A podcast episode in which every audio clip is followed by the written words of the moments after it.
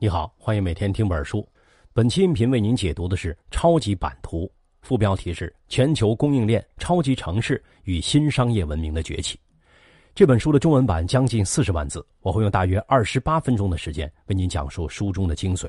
互联互通如何深度改变世界。《超级版图》这本书的英文名叫做 Connectography，根据英文的构词法，以 ography 结尾代表的是什么学、什么术的意思。就比如你肯定很熟悉的 photography，就是摄影术的意思。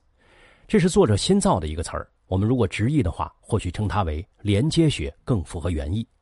它的英文原副标题是 Mapping the Future of Global Civilization，这个直译就更清晰了，就是绘制未来全球文明地图。从英文书名和副标题，我们就可以大致想象这样一个画面：地球上所有的实体都是一个一个点。通过一条一条的线将各个点串联起来，将这个画面摊开并绘制在地图上，就构成了一幅所谓的全球大连接地图，也就是作者所要表达的超级版图。超级版图共有五个部分组成，分别是互联互通的超级版图、国家的放权、未来的国家竞争、从国家到超级城市以及走向全球社会。在整本书里，作者通过自己过去二十年间对于一百多个国家的实际走访，例举了大量案例来说明，得益于基础设施建设，一个互联互通的全球文明正在形成。在这个过程中，全球文明的含义经历着巨大的重塑，供应链开始成为各国经济发展的重心。未来的国家间竞争将不再是军事力量的竞争，而是供应链之战。由于供应链的影响。国家的权力将会被削弱，以超级城市为代表的一个个独立实体的地位和作用将会不断攀升。当全球互联互通达成，一个真正的全球化社会将会到来，各种文明将会呈现融合趋势。但在全球互联互通形成的过程中，我们也会遭遇巨大的挑战，其中就包括因为供应链的需求而大范围破坏环境、数字网络安全无法得到保障等。总之，这是一个充满想象力却同时包含了各种危机性的未来。这本书的作者帕拉格康纳是全球战略家、风靡 TED 的演讲人，美国国家情报委员会顾问，新加坡国立大学李光耀公共政策学院高级研究员。二零零七年出任美国特种作战司令部高级地缘政治顾问。他也是美国有线电视新闻网、英国广播公司等媒体的特约撰稿人。被时尚先生评为二十一世纪最有影响力的人物之一。这本超级版图是康纳未来秩序三部曲中的最后一部，前两部分别是第二世界、运转世界。你如果有兴趣的话，可以找来看一看。好了，为你介绍完本书和作者的基本情况，接下来我们就来仔细解读这本书。这本书的内容庞杂，而且所要讨论的议题比较广泛。我将主要讲解三个方面的内容。在这三方面内容中，串联起作者大部分的观点：第一，全球供应链的形成及供应链世界的出现；第二，超级城市和地区联盟带来的全球性分权与聚合；第三，未来全球性文明的变动和融合文明的发展。好，我们先说第一个内容：供应链世界的形成及其带来的不利影响。在讲这部分内容前呢，先明确一下供应链的概念。它的正式定义呢，是指将产品和服务从生产方转移到涉及消费者的组织、人、技术活动、信息和资源系统。简单理解起来呢，就是谁需要产品和服务，就通过一定的方式把产品和服务送到谁手里。这个一定的方式就是供应链。供应链在当今社会可以说是无处不在。最直接的例子就是外卖。你上饿了么点了个外卖，过了半个小时，新鲜可口的美食就放到了你的面前，这就是供应链在为你服务的最好证明。随着人类文明的不断发展，人类的物质生活不断丰富，这种丰富背后反映的真实逻辑就是，人类的生产力在不断提高，我们可以生产出远比以前多得多的商品和服务，但这同时也带来了一个问题：生产了那么多的产品和服务，谁来购买呢？没有消费驱动，商业生产自然而然就会陷入停滞。我们的生产力提高了，这就必然要求我们的消费能力也要跟得上。但是啊，一个国家或者一个地区因为人口、因为收入水平等因素的影响，他们对于大部分商品和服务的消费能力是有一个限度的。这就要求那些能够源源不断生产出大量商品和服务的供给者，不能把眼光单纯放在一个国家或者地区，而要不断开拓市场。很多跨国公司其实就是这方面的典型例子。这种生产和服务的全球流动，自然而然的呼唤了全球供应链的出现。作者也因此将现在的世界称为供应链世界。这种供应链世界的形成，得益于两个方面的努力。一是传统基础设施的不断建设和完善，包括铁路、公路、机场、港口等；二是数字性基础设施的高速发展，最主要的就是互联网的飞速成长，在不断打破虚拟世界和现实世界边界的同时，将全球紧密连接在一起。那下面我们就来详细说一说这两个方面。对于传统基础设施，你肯定很熟悉啊，像铁路、公路、机场等，也都经常使用。作者在书里提到了大量的各国基础设施建设情况，其中就包括了我们现在正在大力推进的一带一路倡议。除此之外呢，作者还提到了俄罗斯和西欧以及中亚各国的输油管道、土耳其穿越马尔马拉海的隧道等。虽然作者没有明确指出未来传统基础设施建设的方向，但我们可以从描述中大体概括出来：一是传统基础设施的数量会不断增多，这个很好理解。各国都在建设自己的基础设施，来满足飞速增长的人口、商品、货物、数据和资金流动。二是传统基础设施的质量会越来越好，这个主要体现在规模的扩大以及技术的升级。规模扩大是指对现有的基础设施进行整修和扩建，技术的升级是指利用发展中的新科技突破原先固有的建设模式，呈现更好的基础设施。比如钢铁侠，也就是特斯拉公司掌门人。埃隆·马斯克所设想的可以瞬间传送的超级地铁。那说完传统基础设施，接下来说一说数字型基础设施，也就是互联网。对于互联网，你肯定再熟悉不过了。现在的每一分每一秒，都有人在网络世界遨游，并与网络这个虚拟世界产生连接。通过网络，你可以发布自己的需求，并在全球范围内寻找合适的商品。只说一个例子，海淘，你就了解互联网这条供应链的强大了。在这里，作者也指出了，互联网实现的连接实际上也是要靠实体基础设施建设的。最简单的，就像服务器存放，实际上需要大量的实体空间。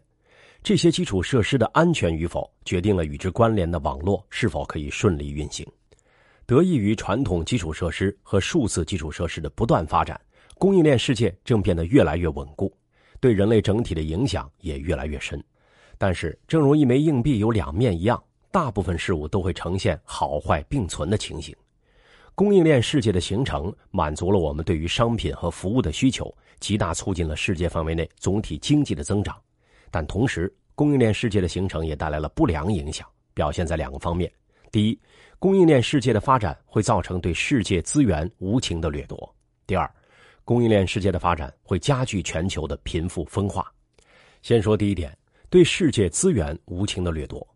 这里的世界资源既包括了像热带雨林、金矿、犀牛这样的自然资源，也包含了妇女、儿童这样的人力资源。可以说，这是供应链世界最直观的不良影响。因为世界市场对于自然资源的巨大需求，但凡有丰富自然资源的地方，都会吸引大量的人前往开采。作者在书里举了两个简单的例子：一是过去的十年，有五万加拿大人进入新兴石油小镇麦克莫里堡，并在那里工作。而在非洲，则有数十万工人在奋力开挖用于制作手机的钨和钽等金属。由于过度开发，开采地往往容易在开发过后陷入衰弱。比如澳大利亚和巴西等国的一些矿业城镇，由于资源耗竭，同时又找不到可替代产业，现在正在迅速衰弱。由于在开发过程中不注重对于当地环境的保护，比如对于亚马逊森林的砍伐，环境难民和气候难民难题正在不断产生。我们经常听到气候变暖、冰川融化等信息，这些气候变化虽然不能百分百怪罪于供应链对于自然资源的过度掠夺，但也有很大的关联。而这种气候变化一旦产生，其复杂性就会超过我们的想象。作者写道：一方面是冰川融化、海平面上升，另一方面却是荒漠化不断加剧，城市缺水愈加严重，地面开始沉降，这就会让人类进入一个异常尴尬的境地。上升的海平面威胁海滨地区的居住人口，而荒漠化则威胁内陆地区的人们，从而把人口不断往某些固定区域进行挤压。作者甚至说，不久之后的世界或许将分为宜居与不宜居两个部分。跟自然资源巨大需求类似的就是人力资源需求。在我们的印象中，现代社会远比以前的社会文明。但假如我告诉你，现代文明所制造的人口贩卖远远超出以往任何一个时代，你相信吗？因为全球化和全球供应链，地下的人口贩卖其实异常猖獗，这其中以妇女、儿童以及贫困的青壮年劳动力为主。作者在书中举了一个例子。人口贩子会对低收入或失业的服装及手工业女工下手，把他们从东欧或者亚洲绑架到其他发达国家。作者还说道：“如今世界上仍存有大概四千万的债役劳工。所谓债役劳工，也就是被迫打工还债的、被剥夺了各种人身自由的劳动者。人口贩子把非洲、南亚以及东南亚地区的人进行诱骗和绑架。”然后把他们偷渡到其他国家，充当劳动力，以赚取高利润的中介费。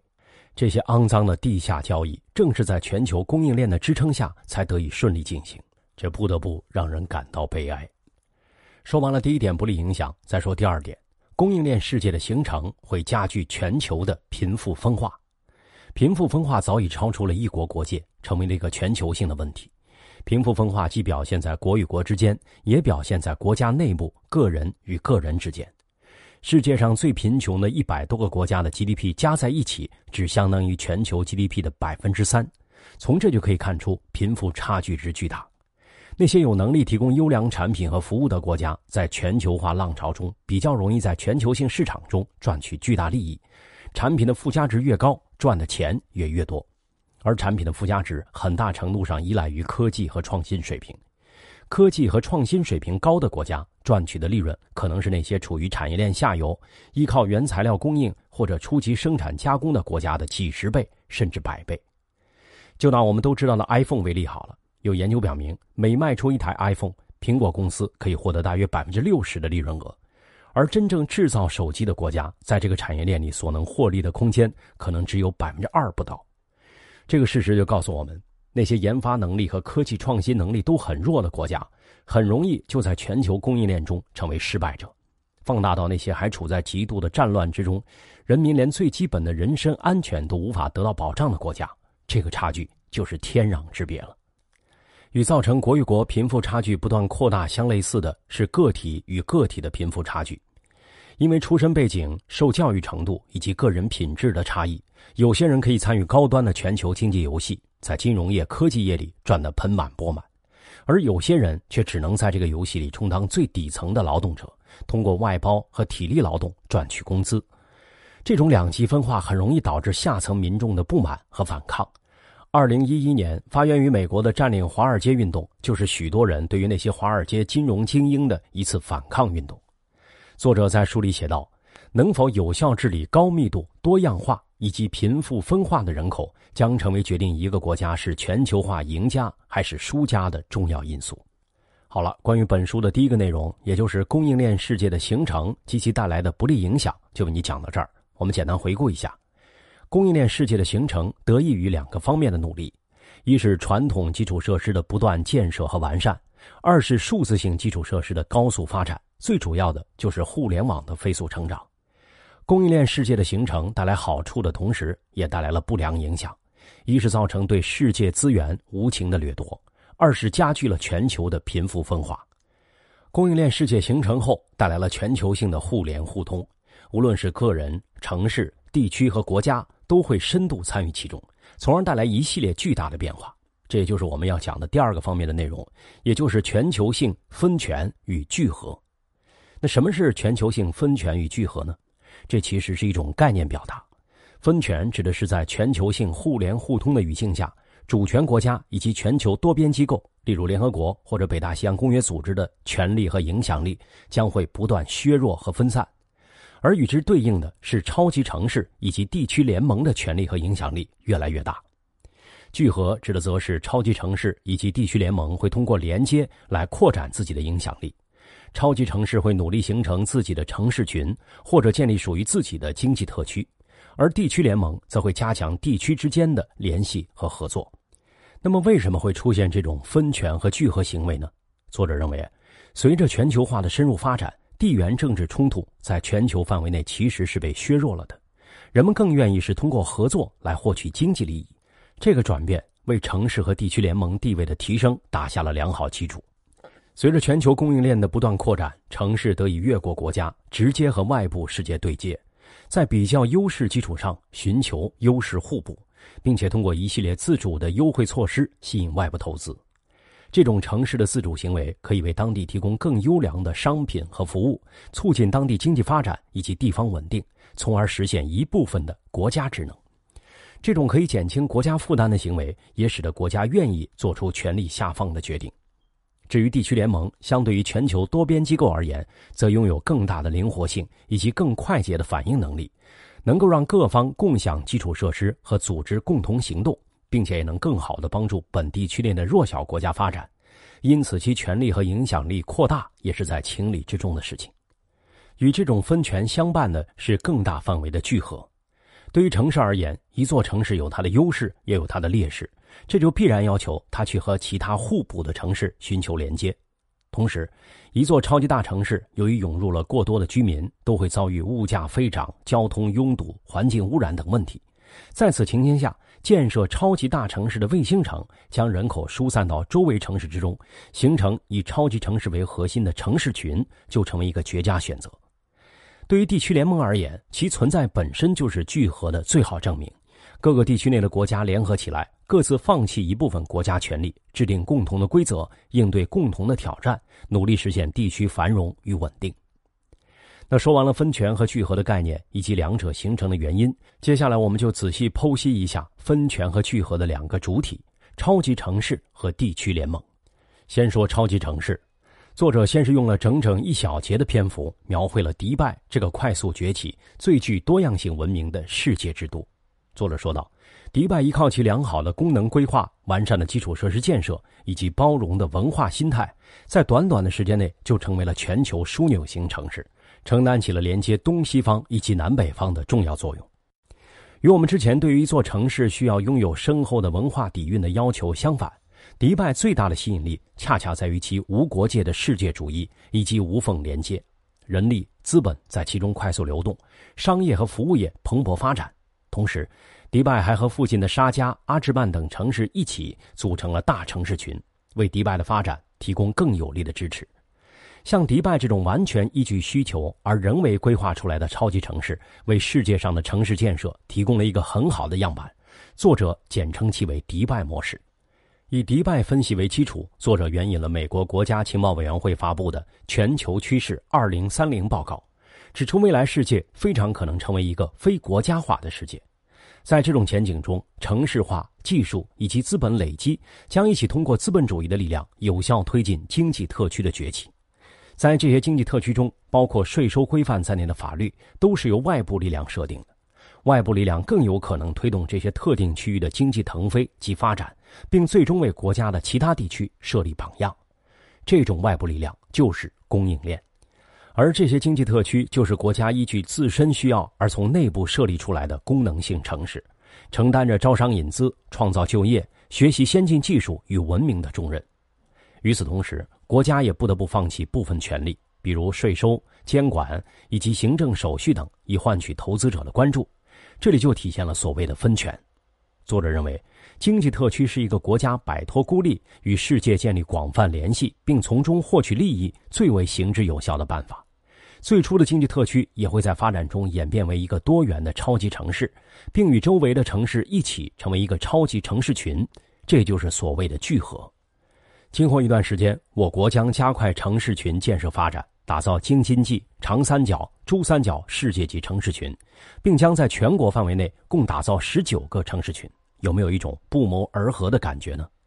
作者在这里还真的就仔细剖析了以珠三角城市群为代表的中国超级经济特区，并且指出，中国之所以能够成为世界最大的经济体，其核心就是关注了正确的城市和正确的价值链。可以说。这是作者对我们的城市建设给予了肯定。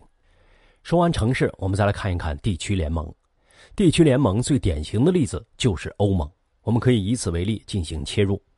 欧盟第一阶段的名称其实是欧洲煤钢共同体，其建立之初的目的就是希望通过共享最重要的军事和生活资源——煤炭、钢铁，来增进法国和德国的合作，从而防止两次世界大战的悲剧重演。时至今日，欧盟已经吸纳了二十八个国家，成为世界上一体化程度最深的地区联盟，而运作的模式还是相同的，那就是主权国家让渡一部分权利给联盟，联盟在某些被授权的领域制定统一的政策和标准，增强彼此之间的连接。并作为一个统一的整体，对外形成强大的吸引力和竞争力。可以说，分权和聚合的趋势在欧盟得到了良好的印证。虽然现在欧盟也遭遇了重大挑战，例如英国脱欧以及经济疲软，但本书认为这些都是暂时性现象，聚合这个主流不会改变。在欧盟之外，世界上很多地区也都在加快区域一体化联盟建设，东南亚联盟、非洲联盟、南美洲国家联盟等纷纷成立。各个国家都在努力将自身从区域对抗中抽离出来，通过一体化建设维护和平良好的周边环境，促进自身的经济发展。可以说，分权和聚合是一个辩证统一的过程。分权提高了城市和地区联盟的地位和自主权，这种地位和自主权的提高，又给了城市和地区联盟更大的意愿去实现更好的连接和聚合，以获得更好的经济收益，从而实现一种良性循环。好了，以上就是为你讲解的本书第二个方面的内容：全球性分权与聚合。简单回顾一下，分权与聚合是一个辩证统一的过程。超级城市和地区联盟是分权和聚合的主体单位。说完了这本书前两个方面的重要内容，也就是供应链世界的形成以及全球性分权与聚合。最后，我们来说一说基于互联互通这些变化之上的未来全球性文明的变动。这个部分主要探讨的是全球性互联互通带来的文明融合与重构。作者以自身为例，讲了一个很有趣的故事。作者长期坚信自己是一个纯种的旁遮普人。旁遮普是巴基斯坦的一个省。有一次，他把自己的口腔唾液样本寄给了国家地理的基因地理项目，以检测自身的地理血缘。检测结果大大出乎他的意料。结果显示，他的基因有百分之二十二地中海血统。百分之十七的东南亚血统，百分之十的北欧血统，而西南亚，也就是作者自己坚信的旁遮普血统，只有百分之五十。作者由此展开讨论，他认为全球性的基因消融进程正因为全球性的互联互通而不断加快，全球性移民的不断增加已经达到了历史最高峰，这些人口的流动带来了庞大的人口融合，通过通婚的形式，移民正在重塑这个世界的版图。北美人口里有欧洲人、亚洲人、拉丁人，欧洲则加入了北非人、土耳其人以及阿拉伯人，中东地区的非洲人与阿拉伯人正在慢慢混合，而在亚洲，中国人与俄罗斯等西伯利亚人正在交融，这一切都预示着一个全球性融合文明的出现。对欧洲、日本以及其他老龄化社会而言，移民已经成为了维持社会进行必要运转的重要组成部分。没有移民的支持，基础设施建设以及税收和社会服务都无法实现。虽然以美国为代表的几个国家在试图控制移民人口，例如美国在奥巴马期间就驱逐了至少两百万墨西哥移民，特朗普上台后又在墨西哥边境筑起了隔离墙来限制非法移民，但事实上，这种暴力驱逐非但无法解决问题，反而会引发更多的毒品和暴力问题。开放移民是一项双赢策略。既可以为当地提供大量的廉价劳动力，又可以增加国家税收，维持国家运转。如果真要遣返移民，也必须让他们带着技能和资金回国。只有把他们自己的国家稳定住，非法移民的土壤才会消失。大量移民的聚居也改变了移民流入国家的文化和政治形态。各种语言的交融，使得各个国家在保留原先的官方语言之外，新增新的语言或者重视其他语言的作用。同时，选举政治和议会组成也产生了变化，政治会议变成了微型地缘政治。你要拉拢坐在会议厅内的各色各样的人种，同时还必须满足社会上各个移民社区的要求。不得不说，这是一个巨大的挑战。全球性文明融合带来的巨大影响，也包括了身份认同问题。在作者看来，未来的城市将会是各个移民消弭旧有的身份，融入新生活最好的平台。现在的年轻人成长于移动互联网时代，他们更喜欢自由和迁徙，因此，相比于原先的民族主义以及国家主义意识形态，基于城市认同的市民主义，或许是一种更适合他们精神气质的表述。与强迫他们选择某个国籍相比，他们更愿意保持的也许是自己的职业身份。未来，人们或许会在全球范围内追逐最适合自己职业发展的地方，以法律、医学等职业为典型代表。人们在世界范围内贡献自己的知识和技能，并从中赚取巨大的经济利益。关于这个部分的介绍就说到这儿。简单总结一下：全球性互联互通正在导致全球性融合文明的出现。移民开始成为一个国家重要的组成部分，并在社会运转、文化形态、政治形态上深刻改变该国家。最后，全球性文明融合也带来了身份认同问题。好了，以上就是为你讲解的这本书的全部内容。我们总体来回顾一遍。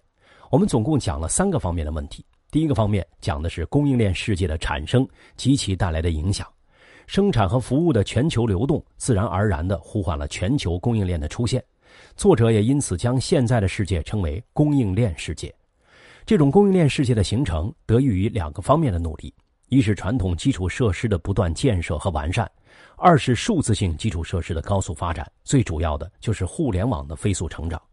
供应链世界的形成带来好处的同时，也带来了不良影响：一是造成对世界资源无情的掠夺；二是加剧了全球的贫富分化。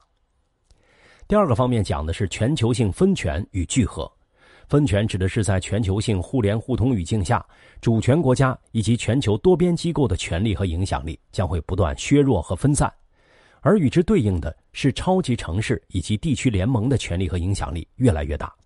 聚合指的则是超级城市以及地区联盟会通过连接来扩展自己的影响力。超级城市会努力形成自己的城市群，或者建立属于自己的经济特区。而地区联盟则会加强地区之间的联系和合作，分权与聚合是一个辩证统一的过程。